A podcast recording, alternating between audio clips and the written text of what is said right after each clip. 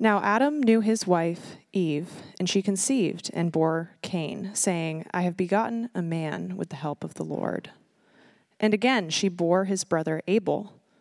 Now Abel was a keeper of sheep, and Cain a worker of the ground. In the course of time, Cain brought to the Lord an offering of the fruit of the ground, and Abel also brought of the firstborn of his flock and of their fat portions. And the Lord had regard for Abel and his offering, but for Cain and his offering he had no regard. So Cain was very angry, and his face fell. The Lord said to Cain, Why are you angry, and why has your face fallen? If you do well, will you not be accepted? And if you do not do well, sin is crouching at the door. Its desire is contrary to you, but you must rule over it. Cain spoke to Abel, his brother. And when they were in the field, Cain rose up against his brother Abel and killed him. And the Lord said to Cain, Where is Abel your brother? He said, I do not know. Am I my brother's keeper? And the Lord said, What have you done? The voice of your brother's blood is crying to me from the ground. And now you are cursed from the ground, which has opened its mouth to receive your brother's blood from your hand. When you work the ground, it shall no longer yield to you its strength. You shall be a fugitive and a wanderer on the earth. Cain said to the Lord, My punishment is greater than I can bear. Behold, you have driven me today away from the ground, and from your face I shall be hidden. I shall be a fugitive and a wanderer on the earth, and whoever finds me will kill me. Then the Lord said to him, Not so. If anyone kills Cain, vengeance shall be taken on him sevenfold. And the Lord put a mark on Cain, lest any who found him should attack him. Then Cain went away from the presence of the Lord and settled in the land of Nod, east of Eden. This is the word of the Lord. Thanks be to God. Why do people do bad things? It's such a simple question, is it not? Why do people do bad things? But we find that every answer that we can give to it oversimplifies things. The Economist might say that people do bad things because of, because of income inequality. Yet, our world's never been more wealthy, and there's never been more bad things, so it seems. The teacher might say that people do bad things because of education deficiencies. And if we simply had more education, then people would stop doing bad things. Again, we've never lived in a more educated world, yet there are a lot of people who do bad things. The therapist might say that people do bad things because bad things were done to them as a child. And so having experienced childhood trauma, they respond and, and act accordingly. There's some truth to all three of these, yet each one of them oversimplifies the problem. Don't we have a tendency to oversimplify the problem of why people do bad things? One time, many years ago, I was in a chiropractor's office, and I picked up a little book that they had on the waiting table. And in the book, I read that Adolf Hitler would not have started World War Two if he had gotten his regular adjustments. We have a tendency to oversimplify why people do bad things. Things. There's no silver bullet. But friends, the Bible offers us the most well-rounded understanding of why people do bad things. And the reason why the Bible offers us the most well-rounded understanding of why people do bad things is because it doesn't simply look at the, the, the issues in, in silos, but it looks at the issue underneath all of the issues. It looks at our heart motivations, and it looks at why people actually do things that we would consider bad. So let's dive into the story of Cain and Abel. It serves as a case study, actually, to the effects of the fall. Last week we read about how Adam and Eve committed the first sin in the Garden of Eden. They were kicked out of the garden, and here we are having their first children, and the children just cannot get along. And this story, and the story that we have in Genesis, serves as a case study to understand the effects of sin and how it's affected the world. Verse one, we're just going to dive right in, church. So if you have your Bibles, you can open them up and look at it with me. Uh, verse one, now Adam knew Eve, his wife, and she conceived and bore Cain, saying, I have gotten a man with the help of the Lord. Sometimes when you read the Bible, it says things and you just say, well, that's a weird way of saying that, okay? If if someone brought a baby into our church next week and it said, I have gotten, a, and, and it was a baby boy, and they said, I have gotten a man, you would be like, okay, like I guess, like, yeah, that's a weird way of saying that. And it's intentionally weird. There, nowhere else in the scripture is a baby boy referred to as a man in this kind of way, yet it is clearly a man that she has been given by the Lord, with the help of the Lord, so it says. And I don't know what was going on in Eve's head when she said it that way. Maybe Eve is thinking about the promise that the Lord gave her last chapter, that one of her offspring would one day rise up and crush the head of the serpent. And maybe she's hoping that this little boy is the promised deliverer. It would make sense as to why she would hope that. God did not specify how many generations would go between her offspring so that we would have a promised deliverer. But maybe she's thinking it's that man who the Lord had given her. Verse two, and again she bore his brother Abel. Now Abel was a keeper of the sheep, and Cain a worker of the ground. And in the course of time, Cain brought to the Lord an offering of the fruit of the ground, and Abel also brought of the first fruit of his flock and of their fat portions. And the Lord had regard for Abel and his offering, but for Cain and his offering, he had no regard. And so, church, there's a really obvious question. When, when we read the scriptures, it's okay to ask our questions. When we get here, it's a really obvious question. It's why? Why would the Lord regard Abel's offering and not Cain's? It seems like they both are making well-intended offerings to the Lord. And we don't know exactly. Sometimes the, the scripture writers like to show us more than tell us. Sometimes the narrative, the narrator is a bit sparse in what he's telling us, but they show us throughout the story narrative. So as we unfold, we get to know this a little bit better. But even here, there's a little clue as to why the Lord accepted Abel's offering and not Cain's, and it's in how the offering was given. It says that Abel brought the firstborn of his flock and their fat portion. That means that he brought the good stuff. He brought the very best that he had. He did not keep back and just give out of the leftovers, but he brought the very best. I grew up in a church that liked to dress up for, for church. And this was one of those verses that they went back to. When we come to church, we bring our very best.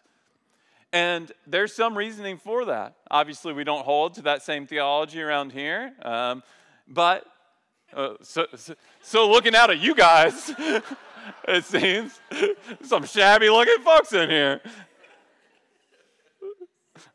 But I do. You know. But we get the impression that his sacrifice was out of a a deep love and affection for the Lord, that he gave the Lord his very best. Later in the book of Hebrews, we learn that Abel's sacrifice was given by faith, and it implies that Cain's was not. When we look at Cain's offering, it simply says that he brought to the Lord an offering of the fruit of the ground. And this insinuates that Cain did not bring his very best.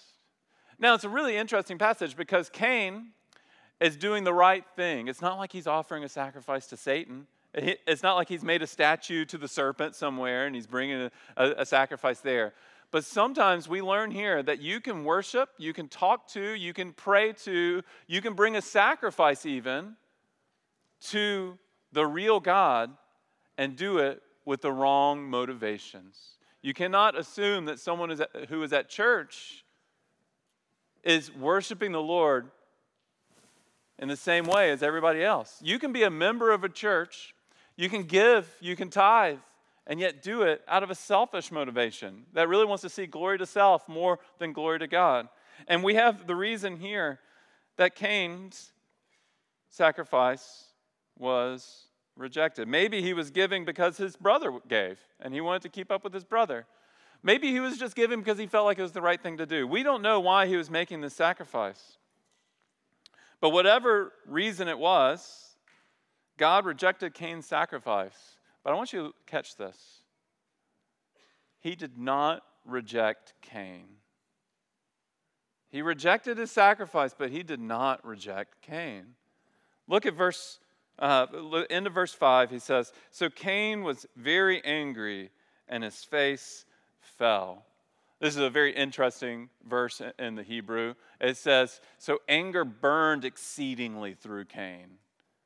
Oh, doesn't that give a mental image of how he's feeling? Who's ever felt that before?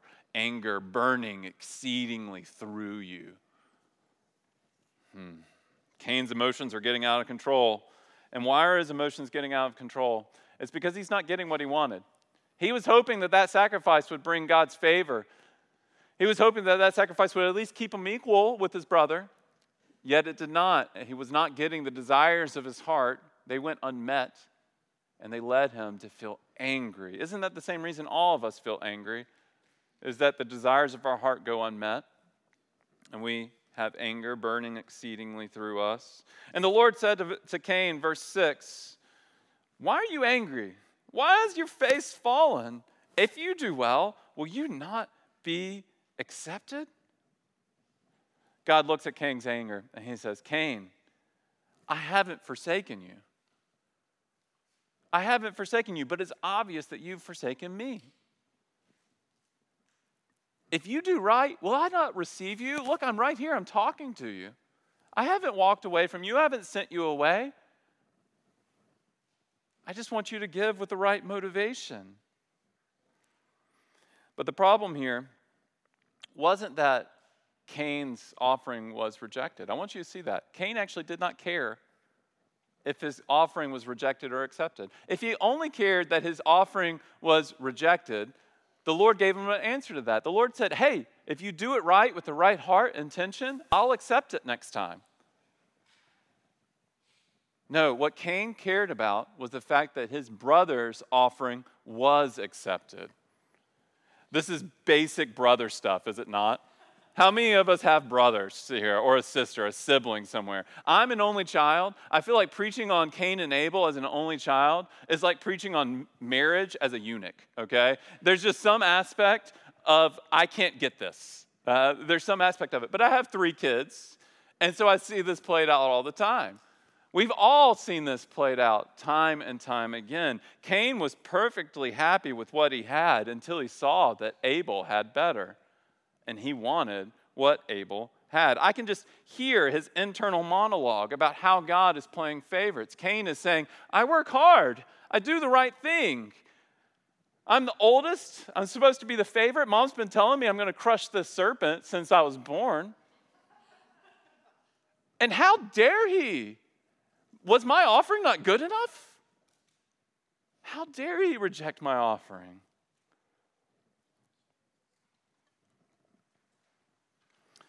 I think this reveals something really nasty about the human heart.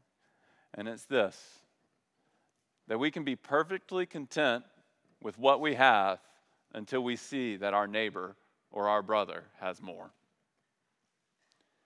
One thing that we say is that in our household is that you never look at someone else's plate. You only look at your plate. You never worry about how someone, how much someone else has. As long as you have enough, that's, that's good. Why do you care what someone else has? But it's this human desire to have more, to win, to be better than, to be more favored than others. When I was in youth group back in the day, when I was fifteen, I saved up all of my money and I bought a little red nineteen eighty-eight Ford Ranger. And I loved that nineteen eighty-eight Ford Ranger. This was back in two thousand two, okay, so it wasn't quite that long. It wasn't quite as old as what it sounds like now. But it was my first car. And I loved it. I was proud of it. I drove it around. My uncle fixed it up for me. And I still remember the day that I came to youth group and I parked my, my little red truck there. And then a girl named Lisa drove in with a blue two thousand three Honda Civic. And she got out of her car and she was smiling. And I'll tell you what, I wanted to wipe that smug smile off of her face and take a lug nut, lug nut wrench to her windshield. That's what I wanted to do. Because I was so happy with my truck until I saw that someone else had something better than I did. Does this mean that she's more loved? Does this mean that she's better than I am? She's suddenly getting more attention. Here's the secret to why people do bad things. People do bad things because they want the desires of their own heart more than they want the desire of God's heart. People do bad things because they want to define what is good and evil themselves as opposed to trusting what God says is good and evil.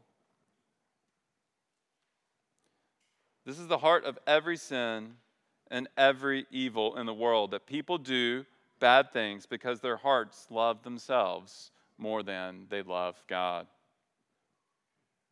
And this is what happen, what is happening to Cain. He, his heart loved himself more than he loved God. He didn't care about God's approval and love. All he wanted was to be better than his brother.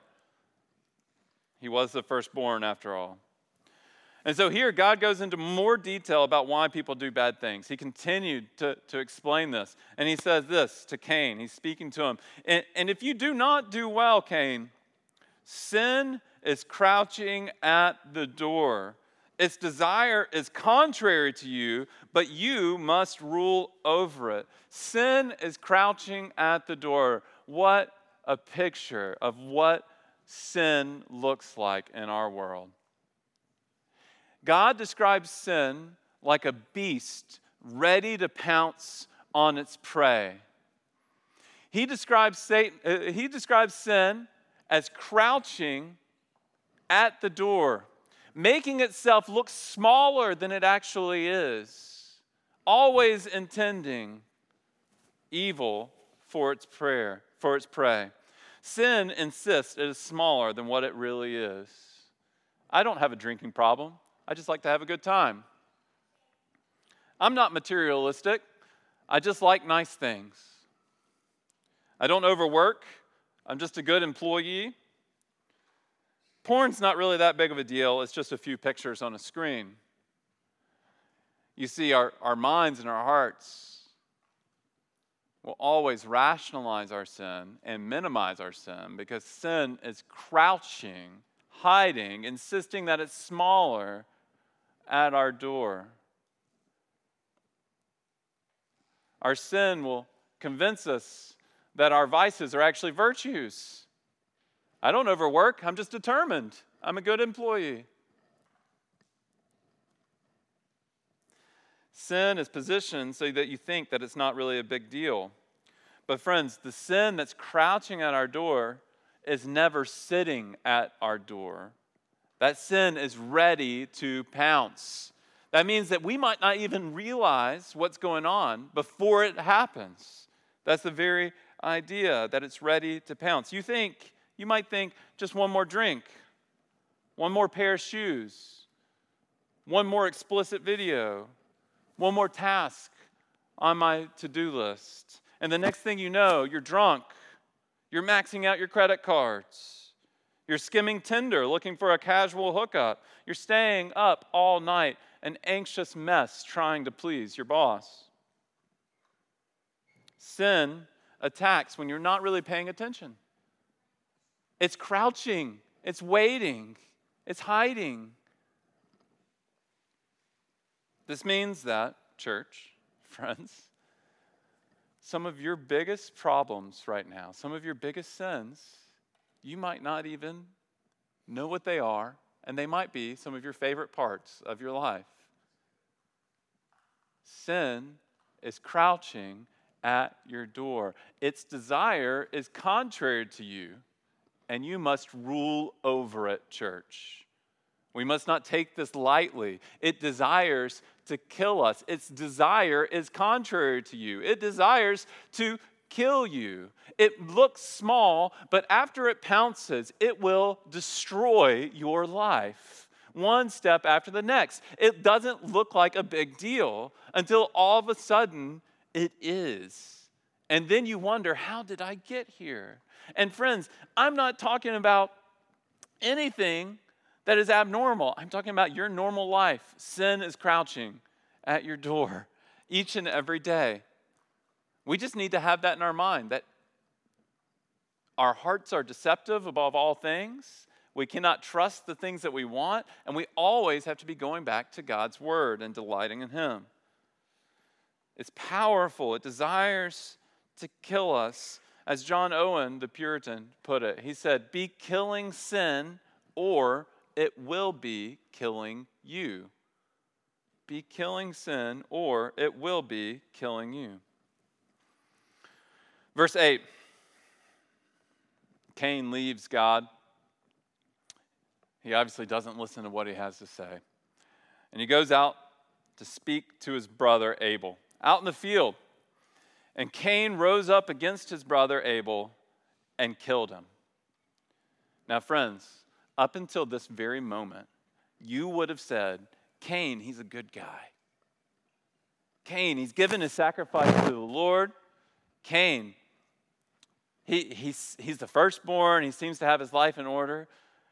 And it just took one moment of insanity for him to take a rock to his brother's head, or however he did it, and have his life completely torpedoed. His heart was poisoned with bitterness and resentment, and it was easier for him to take out his problems on his brother than to trust God. Abel did nothing to deserve murder except live a righteous life. One moment of insanity defined Cain's legacy. And what I want you to see here is that the seeds for great evil live within each of us. Cain was not some bad guy. I think one of the, the great myths of our society and our world is that there are good guys and that there are bad guys. And that makes really good superhero movies, for there to be good guys and there to be bad guys. But the reality is that within each and every one of us is the capability and the possibility of great evil. We like to think about there being bad guys, being people like Adolf Hitler, people like Larry Nassar, like the pharma bro, Martin Scarelli. I don't think he deserves a name, I don't know. Or Vladimir Putin. We think those guys are the bad guys, and we're the good guys. But friends, the, the potential for great evil lives within each and every one of us. Sin unrestrained, selfish motives. That's really what's behind each of these guys. They want what they want and not what the Lord wants. And the second that you start thinking that you're exempt from evil, that you're not one of those bad guys, that's when the sin that's crouching at your door has gained the upper ground. And it's ready to attack, that you are exempt. Friends, I'm not exempt. None of us are exempt. And so, church, what does it take to resist evil and to rule over sin, as God told Cain, that you must rule over it? Two things. Two things that it takes to rule over sin. The first thing that it takes to rule over your sin is a depth of self-insight and honesty that is profound. Profound self-insight and honesty. It means that you're going to need to sit by yourself, maybe with a, a piece of paper and a pen, and think about the desires in your life and where they're leading you and what they're doing to you and what where it's taking you. After Cain kills his brother, the Lord comes to him and asks him questions. Now, anytime that God asks questions, it's not for God's benefit, it's for Cain's benefit. God already knows the answer to these questions. He's trying to give Cain an opportunity. And the Lord said to Cain, where is Abel, your brother? And Cain said, I, I do not know. Am I my brother's keeper? Now, this is an interesting play on words. If you remember, Abel was a keeper of the sheep, And so now he's saying, am I the keeper of the keeper? He's, he's saying, that's not my responsibility. And the Lord is obviously saying, yes, it is. You know what you have done. You see, sin has this mentality, church, that tells you if you don't get caught, it wasn't real sin. I wonder how many people have fallen into that trap that said, if I don't get caught, this one doesn't count. I wonder how many videos have been watched online. I wonder how many people have stolen from their employers. I wonder how many forged uh, documents have been signed. I wonder how many elections have been stolen. Whatever it might be, I wonder how many people said, if you don't get caught, it's not actually bad. I said elections be stolen. I was talking about, I was thinking of Watergate and Richard Nixon, but I then just gave a ton of political fodder, okay? So that wasn't what I was going for. I'm sorry. Usually, I tell Michael to stop giving me crazy looks, and this time he gave me a crazy look, and I was like, no, that one deserved it. I... Sorry, guys. I... All right. Um... Make no mistake, Cain was already caught. He couldn't hide from the Lord.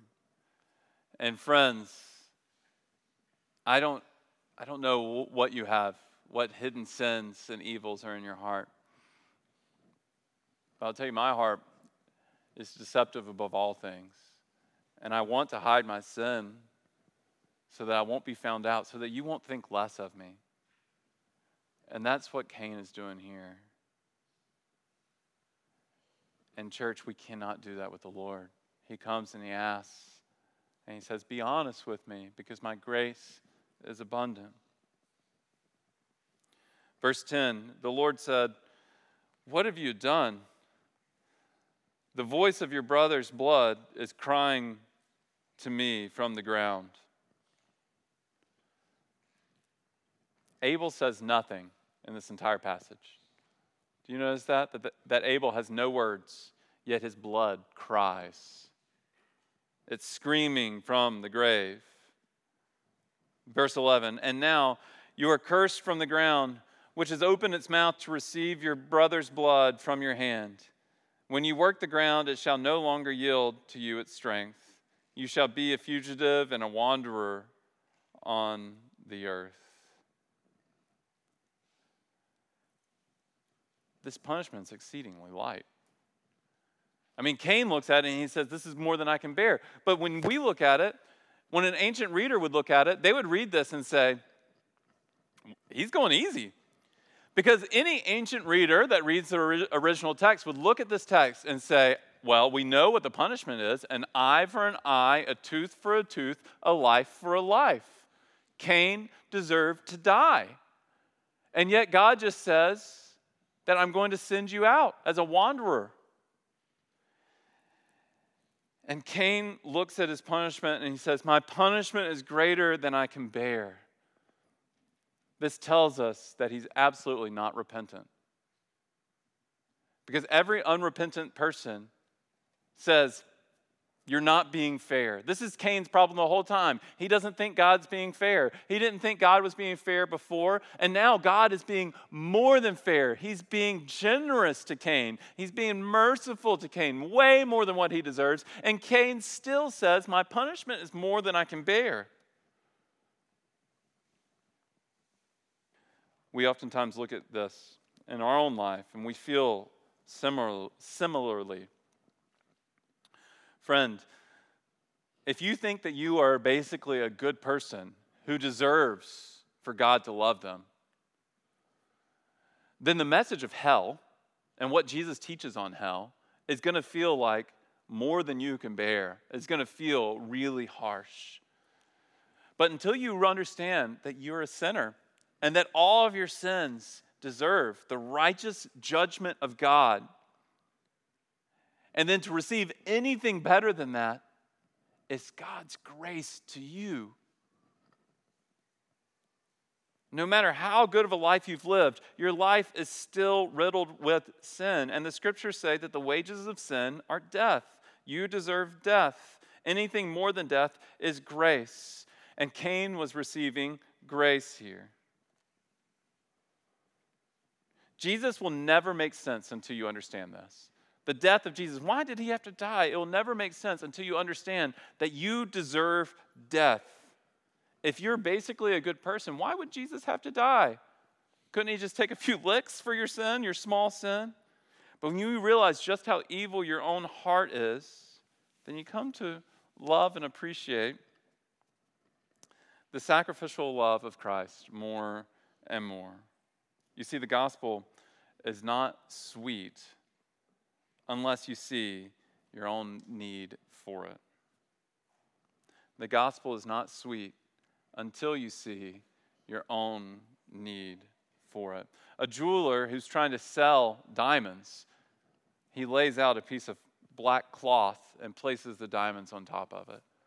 Because it's with the darkness, the black cloth, that you're able to see the beauty of the jewel as it sits on there. And the good news of the gospel is that jewel that looks most beautiful when you understand the hidden evils and darkness of your own soul.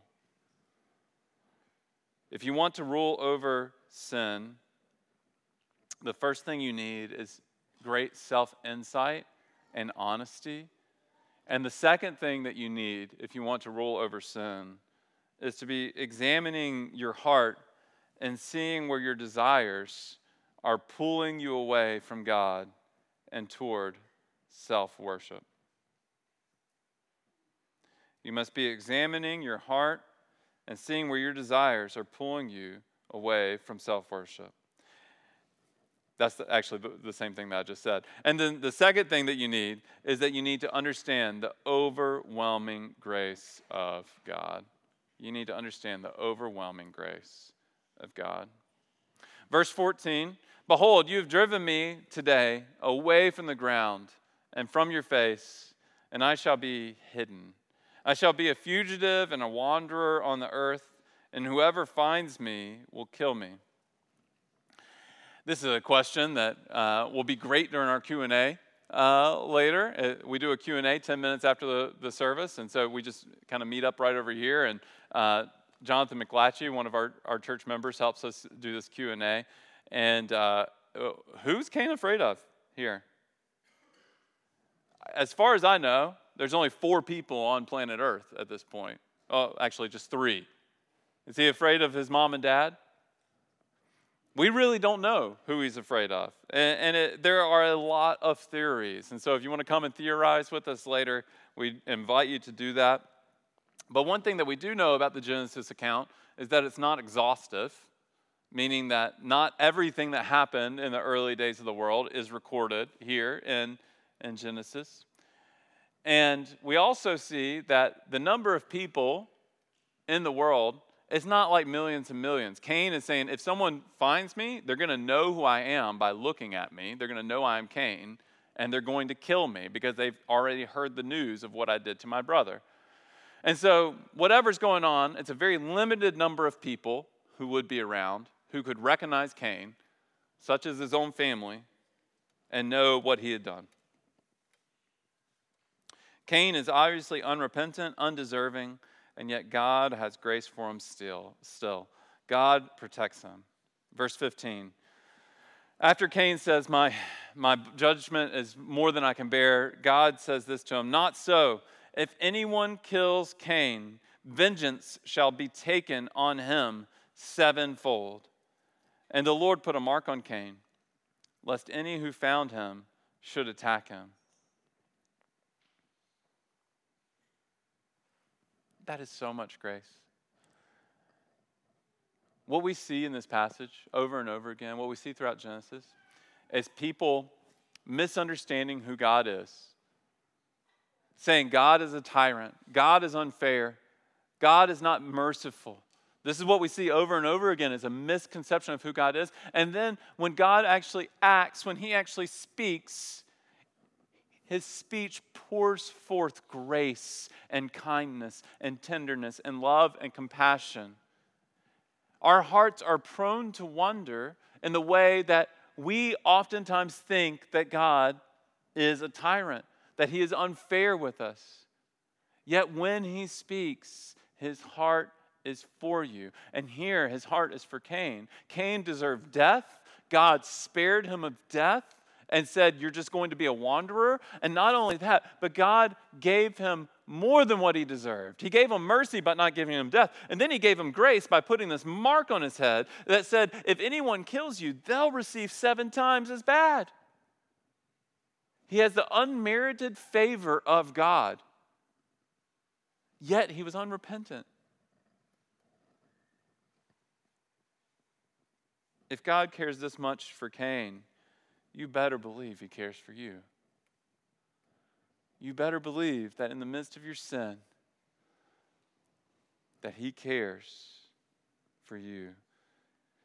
There's this misconception that to be a Christian, you got to get your life right. You got to get your life picked up, put together first. You got to you got to make sure that you're doing everything right. And this flies in the face of what the scriptures teach, because what the scriptures teach is that all we need is him. That, that it's not up to you to get your life right. Yes, you need to repent of your sins and turn and face the Lord. But he doesn't call you to repent of your sins before he gives you the unmerited favor of Jesus Christ. Jesus did not call, come to call the righteous, but sinners. He did not come for people who have their lives put together, church. He came for people who are a broken mess like you and me. We might hide it well, but that is the truth. We can boldly confess the hidden evils of our heart because God's grace is always more. As Charles Spurgeon put it, he said, little sin requires a little Savior. But my Savior is great, and so therefore I know that my sin also is great. And as we search our hearts with that self-insight and honesty, we see the sin crouching at our door. Jesus becomes greater and greater because he conquers sin and death. Church, Abel, he did nothing to deserve death except live righteously. Yet his blood cries out from the grave, the innocent dying for the guilty. Just as Christ, the greater Abel, did nothing to deserve the death that he deserved. Yet his blood, it cries out on our behalf, declaring us innocent. That his blood was shed for us, as he hung on the cro- as he hung on the cross, he said, "Father, forgive them, for they know not what they're doing." The author of Hebrews tells us that Abel's blood about this. He says, Jesus, the, the mediator of a new covenant, his blood speaks a better word than the word than the blood of Abel. Friends, has, has Christ's blood spoken for you? Are you riddled with guilt? Are you riddled with anxiety? Are you always worried about being better than those around you? Accept the unmerited favor of the God of the universe. It's not because you're a good person. It's because of the gospel that Jesus came, lived a perfect life, died the death that we should that we deserve to die. And that because of that, because he resurrected triumphantly, three days later, we get to be one with him and get to have relationship with God Almighty. On the night that he was betrayed, Christ took a loaf of bread and he broke it. And he said, "This is my body broken for you." And then he took a, a cup and he said, "This is my blood shed for you." And he said, "Do this in remembrance of me. Take these in remembrance of, of me." It's actually kind of a weird thing when you think about it. We're almost reinterpreting, doing a little drama, a little play of Christ dying on the cross for us each week. And it's meant to be a symbol that points us forward toward Christ and what he did on the cross. And as we tear off a piece of the bread and we dip it in the juice or the wine, we're reminded that his body was crushed for us, that his blood was shed for us. Our hearts are softened. We're made to remember what he has done for us. So let's stand as we pray and prepare ourselves. Father, as we prepare ourselves to receive this meal, would you give us a view of your grace and your kindness? Would you help us to hear the blood of Christ crying out on our behalf, to know what he has done for us and to, to experience it anew this morning. God, we thank you for this communion meal. And we pray that we will take it in a deserving way. And we pray for anyone who does not know Christ personally, that this morning would be a time um, when they might put their faith and hope in him. We ask these things in Christ's name. Amen.